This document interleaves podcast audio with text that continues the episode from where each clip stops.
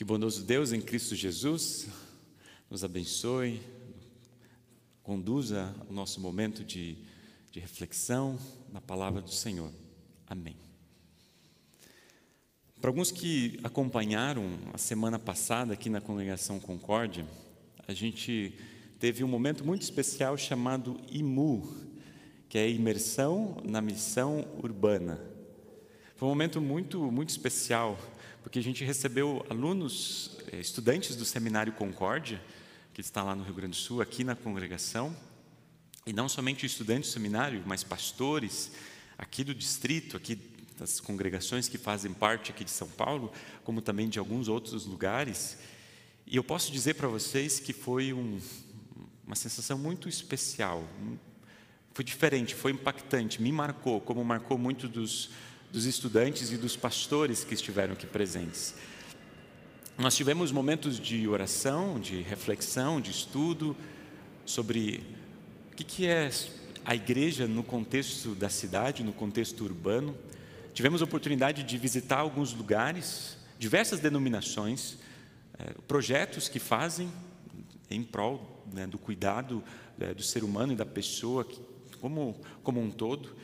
E, e, sabe o que mais nos marcou nesse período foi justamente a, o amor, a alegria genuína, o cuidado, o comprometimento em, em semear, em levar o Evangelho, as boas novas de Jesus no coração de pessoas em diversos contextos. Simplesmente a alegria de poder falar, de poder testemunhar e poder cuidar dessas pessoas. Foi muito especial. E a gente ouviu várias.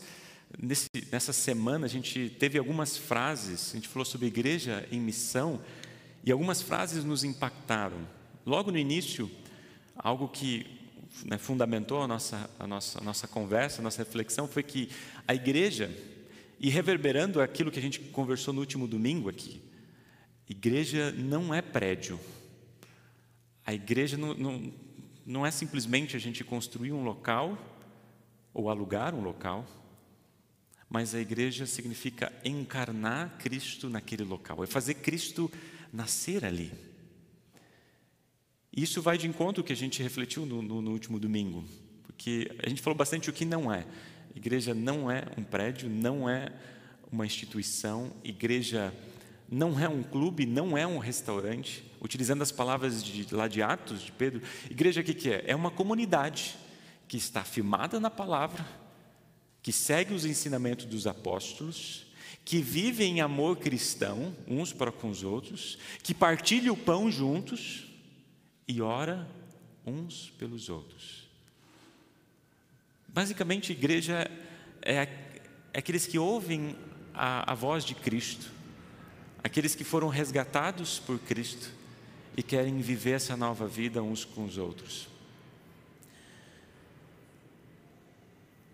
Agora, uma outra frase que também nos marcou é, foi é, justamente que a igreja ela precisa estar aonde estão as necessidades das pessoas, onde as necessidades estão. E a gente se perguntou muito, eu acho que vale a reflexão também. Eu, eu jogo essa reflexão para vocês. Quais são as necessidades que as pessoas hoje passam? Quais são as angústias que as pessoas têm? Quais são as aflições que as pessoas estão passando? Quais são as lutas? Quais são os desafios? Quais são? Um, do, um dos projetos que marcou a gente muito foi, foi do projeto do pastor Serginho. O pastor Alor está aqui, ele ouviu esse projeto também. Ele, o pastor Serginho, a gente chama, é, ele, ele nos permitiu chamar assim, então também estou pastor Sérgio, né? mas ele fala, pode chamar de Serginho. O pastor Serginho, ele, ele faz um trabalho impressionante na Cracolândia. Não é uma realidade que a gente está muito acostumado a ver. A gente às vezes está um pouco afastado dessa, dessa realidade. Mas uma frase que ele disse assim: a igreja precisa ser luz em lugares onde habita a escuridão. A gente precisa ser luz em lugares onde habita a escuridão. Enquanto ele for, ia falando, ele ia testemunhando, ele ia mostrando as coisas que acontecia. Basicamente, o foco dele era trazer dignidade àquelas pessoas em que o vício, a droga tinham tirado totalmente de suas vidas. Tinha tirado a família. Ele diz assim: imagine uma pessoa que não tem nada, não tem mais nada não tem família, a única coisa que tem é a roupa, que não estão com fome, não tem atenção, não tem abraço, não tem nada. E um pouco desse projeto deles é tentar devolver a dignidade. Nem que seja com um prato de comida, nem que seja com um abraço, nem que seja com atenção, nem que seja com uma oração. E o propósito final é, é resgatá-los para tentar tirar eles desse, desse contexto e desse local. A missão na cidade, ou missão urbana, ela é complexa. Não é simples.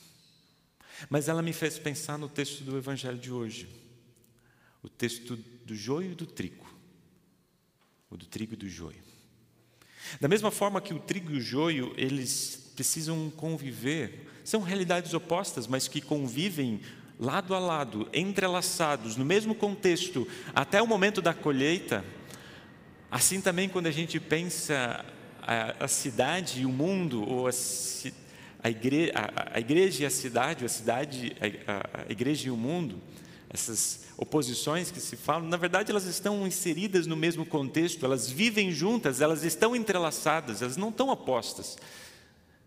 Elas estão juntas ali, vivendo, convivendo uma com a outra, e vai ser assim até o dia final. Até o dia final. Mas sabemos que um dia será diferente. Sabemos que um dia nós não vamos mais viver as angústias, as aflições, não vamos precisar mais ficar, nos preocupar com as necessidades, com as situações que estão ao nosso redor. Um dia não vai haver mais doença, nem morte, nem dor, nem sofrimento, porque todas as coisas vão ser consumadas. Um dia, tudo, tudo será diferente. Porém, estamos inseridos aqui. Estamos vivendo o hoje. E com a realidade que está à nossa volta. Estamos vivendo e somos inseridos dentro dessa cidade. E com tudo aquilo que a gente vê está ao nosso redor. capítulo 13 de Mateus, se vocês quiserem abrir, tem Bíblia na frente de vocês também. De vez em quando eu vou fazer uma outra referência ao capítulo 13. Vocês vão perceber, se vocês derem uma olhadinha antes, uma olhadinha depois, todo o capítulo 13 ele está cheio de parábolas. São é, o capítulo das parábolas. E são parábolas muito específicas. Eu até comecei o culto falando um pouco sobre elas. São as parábolas do reino. O que isso quer dizer? Através de linguagens bem simples do dia a dia, essas parábolas elas ensinam sobre a presença de Jesus. Hoje, aqui, agora com vocês, conosco, não só nesse momento do culto, mas lá onde vocês vivem, Cristo está presente. Mas também as parábolas do reino vão nos fazer olhar para aquilo que Deus tem preparado para nós. Porque um dia tudo será resolvido. E é sobre isso que a gente vai falar na semana que vem. Hoje a gente vai falar sobre a presença de Jesus aqui entre nós. Talvez, talvez para nós que moramos nessa cidade chamada Cidade de Pedra, a gente não tenha tantas referências, ou talvez a gente não conviva tanto com essa imagem do joio e do trigo. Não sei quem já teve a experiência de ver uma plantação de trigo. Não sei se alguém de vocês já teve a experiência de pegar um trigo e comparar com o joio para ver se vocês conseguem identificar as diferenças. Alguém de vocês já fez essa experiência? Alguém de vocês já teve a experiência de enxergar uma plantação de trigo? Talvez poucos, né? Mas nem, não todos. A nossa experiência talvez é um pouco distante daquilo que Jesus está nos dizendo aqui. Mas isso faz com que a gente olhe para a parábola talvez com um pouquinho mais de atenção. Por isso que para facilitar, eu preparei uma pequena tabela. É, a gente leu, a gente foi identificando as, as, as similaridades e diferenças, aquilo que Jesus foi colocando, mas do versículo 24 a 30 a gente tem a parábola que Jesus conta para a multidão, para todas as pessoas que estão ouvindo Jesus. E do versículo 36 a 43, a gente tem então a explicação de Jesus apenas para os discípulos. Então, vamos retomar um pouco essa parábola, mas colocando, comparando as duas. Aquilo que Jesus diz para todas as pessoas e aquilo que Jesus explica para os discípulos. Então, logo no início, a gente tem é, a parábola dizendo que o reino do céu é como um homem que semeou sementes boas nas suas terras. Homem que semeou. Quem que é esse homem? Logo a gente vai ouvir que o próprio Jesus diz: Sou eu. É o filho do homem. Essa expressão, filho do homem, reflete Jesus, o Messias. É o filho do homem, é Jesus que semeou. Mas depois a gente vai ouvir que ele semeou o quê? Uma semente boa. Parece que é, retoma a criação, quando Deus criou todas as coisas, ele falou assim: Crei, tudo era extremamente bom. Aqui, lá não tinha maldade na criação, no início dos céus, quando Deus criou os céus e a terra. Aqui também, quando Deus semeou, algo bom. E o que, que ele se refere isso? Aqueles que pertencem ao reino, aqueles que foram alcançados pelo Evangelho, aqueles que foram colocados na família da fé. Né? Esses né, que, né, que, que a gente pode, pode é, referir ao trigo, esses são o trigo, as pessoas que, que pertencem a Cristo. Mas aonde que foi plantado isso? Foi plantado na terra, na terra que, que é de Deus. Deus criou todos, é tudo é de Deus. E o que ele plantou, ele plantou, depois ele vai fazer referência, né? É, que terra é essa? É o mundo. Mas a gente pode dizer, já que a gente, talvez a gente pode dizer com bastante certeza que, que mais de 90% das pessoas moram na cidade. Mundo aqui, cidade não está é, em contrapart, é, fazendo referência a, a, quem mora no campo, quem mora na cidade, quem mora na, no litoral. Não, cidade é onde as pessoas vivem. Mundo é onde as pessoas vivem. Então, aqui o terreno é aqui onde nós vivemos. Mas também a gente vai ouvir no próximo versículo: certa noite, quando todos estavam dormindo, veio um inimigo e semeou no meio do trigo uma erva ruim chamada joio e depois foi embora. Quem Jesus diz que é esse inimigo na explicação? É o? É o diabo. Ele diz claramente: é o diabo. O diabo semeou isso aqui. Depois, o que, que o diabo semeou? Uma erva ruim, que é o joio. E quem são o joio? Quem, né, a quem Jesus refere-se ao joio? Aqueles que pertencem ao maligno. Vamos parar aqui um pouquinho. A gente tem então a parábola, a gente tem duas sementes. A semente boa, a semente ruim, ou seja, a semente plantada pelo filho do homem e aquela plantada pelo diabo.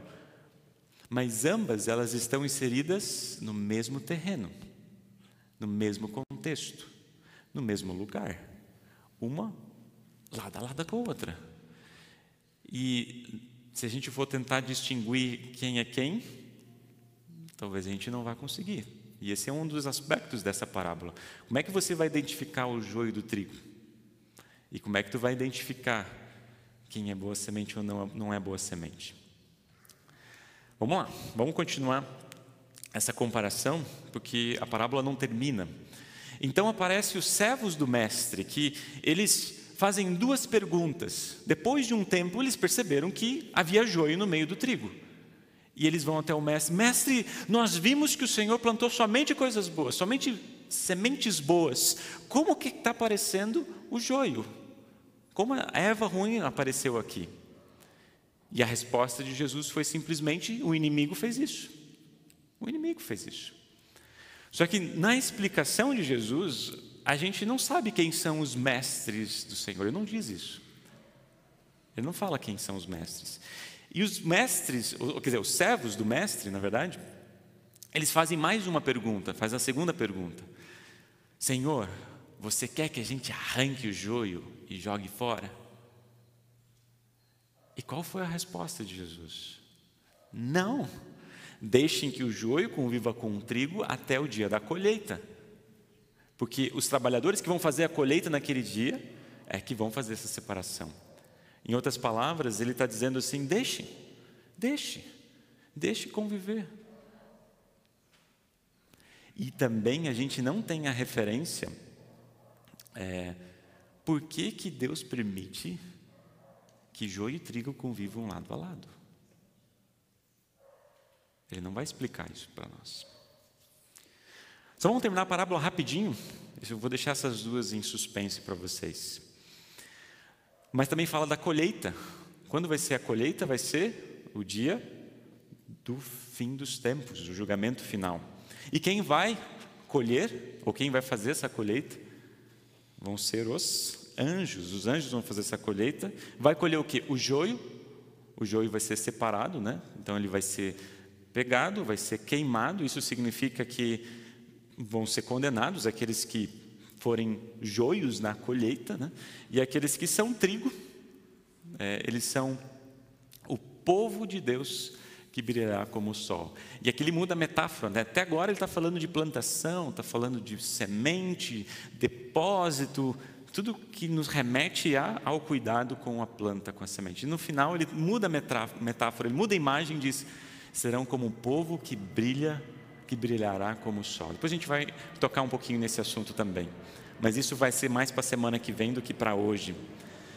Então vocês têm essa, essa tabela aqui, que é a, a parábola e a explicação da parábola. Vocês estão percebendo o que está faltando ali no meio? O ponto 6 e o ponto 7, né? Basicamente, o que os trabalhadores perguntam? Como é que o joio apareceu aqui?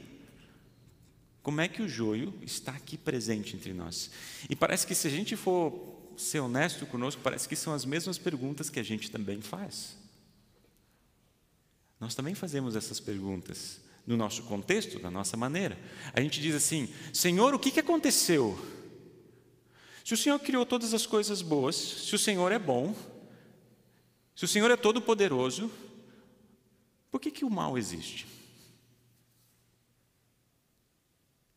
Se o Senhor é bom, se o Senhor planta coisas boas, por que, que eu sofro? Se o Senhor é bom, se o Senhor é o Todo-Poderoso, por que, que há aflições, iniquidades, maldade no mundo? Se o Senhor é bom, se o Senhor plantou as coisas boas, por que, que há tanta destruição, inimizades, brigas? Não são perguntas que a gente faz também? São, né? Por que, que há tanta injustiça no mundo? Por que, que eu preciso conviver com o joio?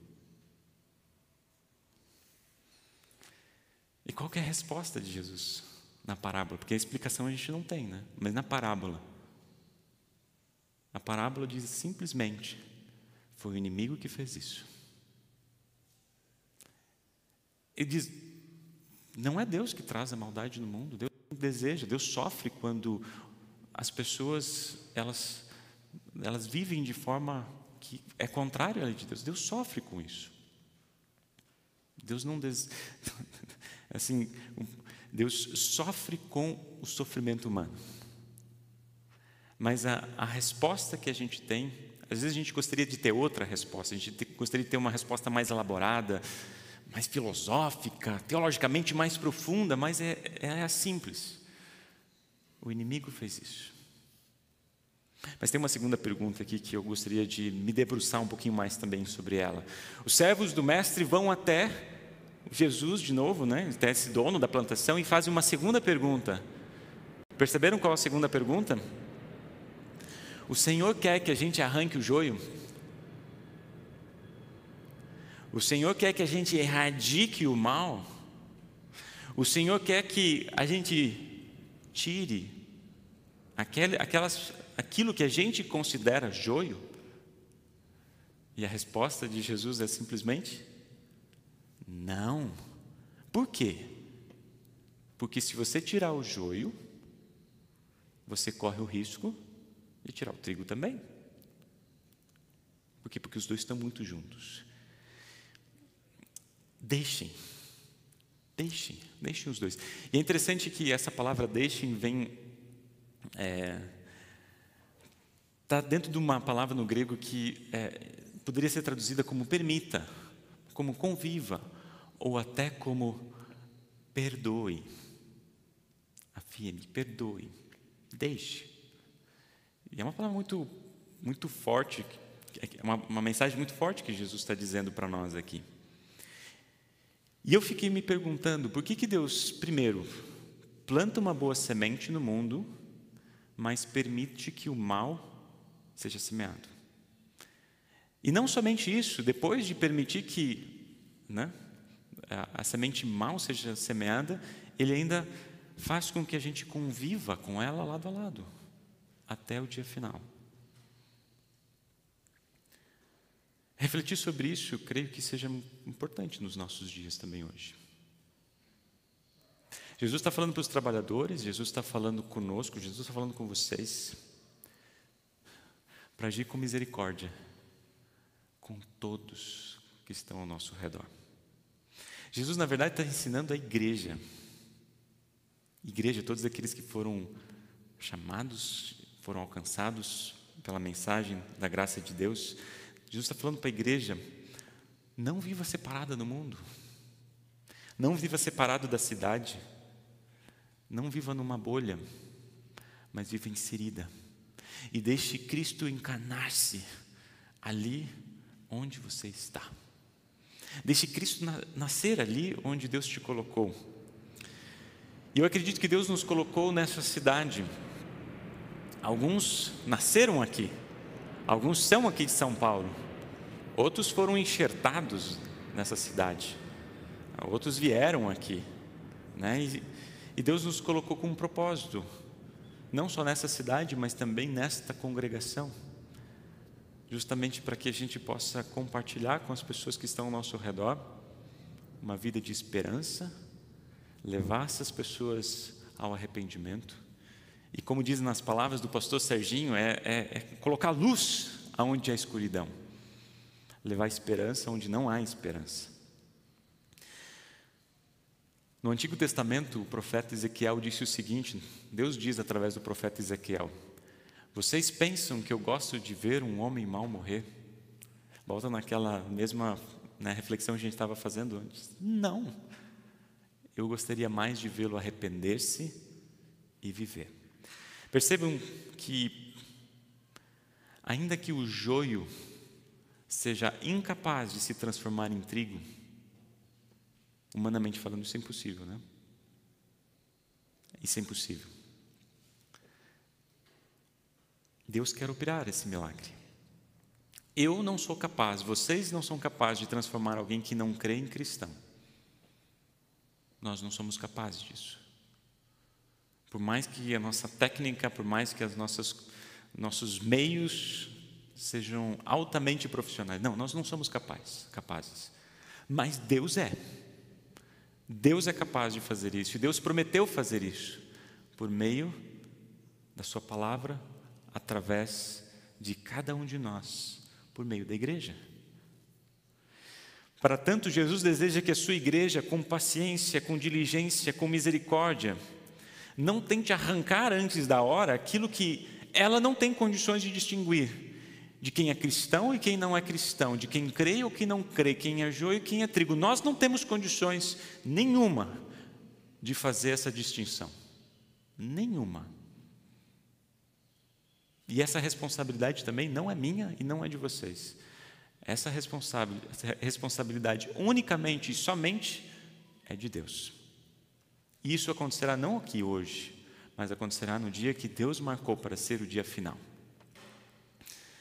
Um dia será diferente. Um dia será diferente. No novo céu e na nova terra não haverá mais. Vocês iam dizer cidade? Não. Eu sonho para que um dia não haja mais igrejas. Como assim, pastor? Ouçam o que o Apocalipse diz quando fala do novo céu e da nova terra. Eu não vi nenhum templo na cidade, pois o seu templo é o Senhor Deus, o Todo-Poderoso e o Cordeiro. A cidade não precisa de sol nem de lua para iluminarem, pois a glória de Deus brilha sobre ela e o cordeiro é o seu candelabro. Sim, Eu sonho um dia não ter mais igreja, mas no novo céu e na nova terra. Mas aqui, aqui, aqui é necessário. Porque a igreja hoje está presente e tem um claro e único objetivo de preservar os que estão na fé, amparar quem está necessitado, consolar os que estão oprimidos, resgatar os afastados, conviver com os inimigos, orar pelos aflitos. A igreja é o lugar que Deus preparou para cuidar de vocês. Por isso que a igreja muitas vezes ela é, ela é comparada como um barco no meio do oceano. E por isso que muitas vezes a igreja também tem esse, essa ideia de ser um barco. Justamente por quê? Porque no, no mar há muitos perigos e muitas dificuldades, muitas. A gente está inserido, a gente está no meio ali, mas diante das tempestades é o melhor local para que a gente possa estar cuidado e preservado. Não quer dizer que as águas, as ondas, o vento não vai nos atingir. Não, não quer dizer isso. Mas quem não está sendo cuidado pela palavra e sacramentos é como se estivesse nadando no meio do mar sozinho. Pode até estar vivo, mas correndo um perigo muito grande. Essa parábola, queridos, queridos amigos, é uma oportunidade de olharmos com misericórdia para todos aqueles que estão ao nosso redor. Uma oportunidade de orar por cada um que esteja afastado de Jesus. Porque cada um de vocês que está aqui hoje é um daqueles servos. Que sim questionam por que, que é tanta maldade no mundo. Que sim, sim, eles acabam querendo, não, vamos tirar todo, né, vamos tentar tirar o joio para que ah, a gente não conviva com, né, com, com mal aqui entre nós. Mas são esses mesmos, percebam, são esses mesmos que Jesus ele vem e diz para nós. Quando ele diz, vocês vão ter que conviver com joio e com trigo até o dia final, ele está dizendo assim: vocês vão ter que cuidar, tanto do trigo, como também do joio. Parava para pensar nisso? Eles teriam que cuidar. Da mesma forma que eles cuidariam do trigo, eles teriam que cuidar do joio, porque isso só, ia, só aconteceria no final. Então, o esforço deles teria que ser ambos igualmente, proporcionalmente iguais. Por que para o trigo? Para o trigo para preservar aqueles que estão na fé. E essa tem que ser a nossa responsabilidade, não só do pastor, mas de todos nós.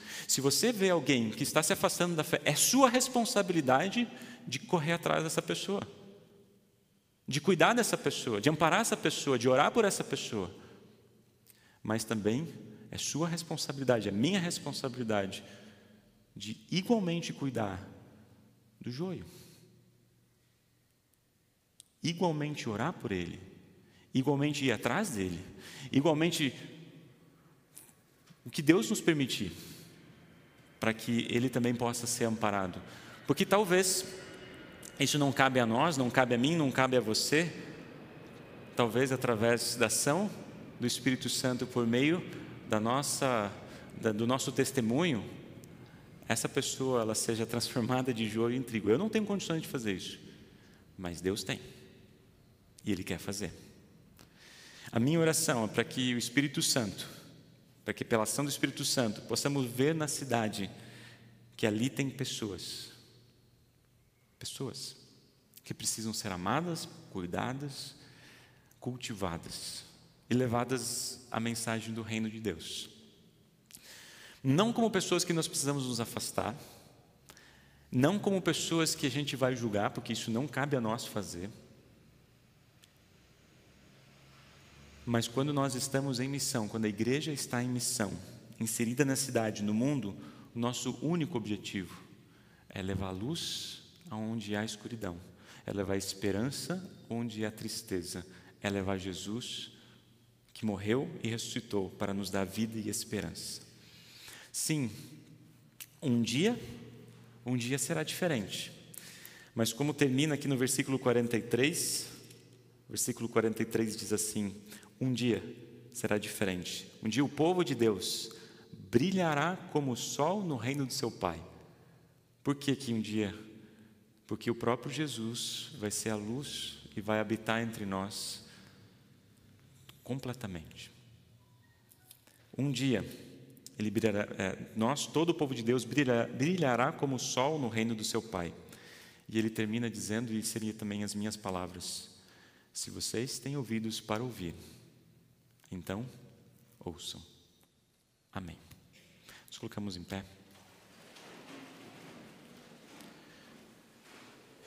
Que o bondoso Deus em Cristo Jesus nos abençoe, nos dê o ardente desejo de cuidar de todas as pessoas que Deus coloca ao nosso, ao nosso lado e ao nosso redor. Em nome de Jesus. Amém.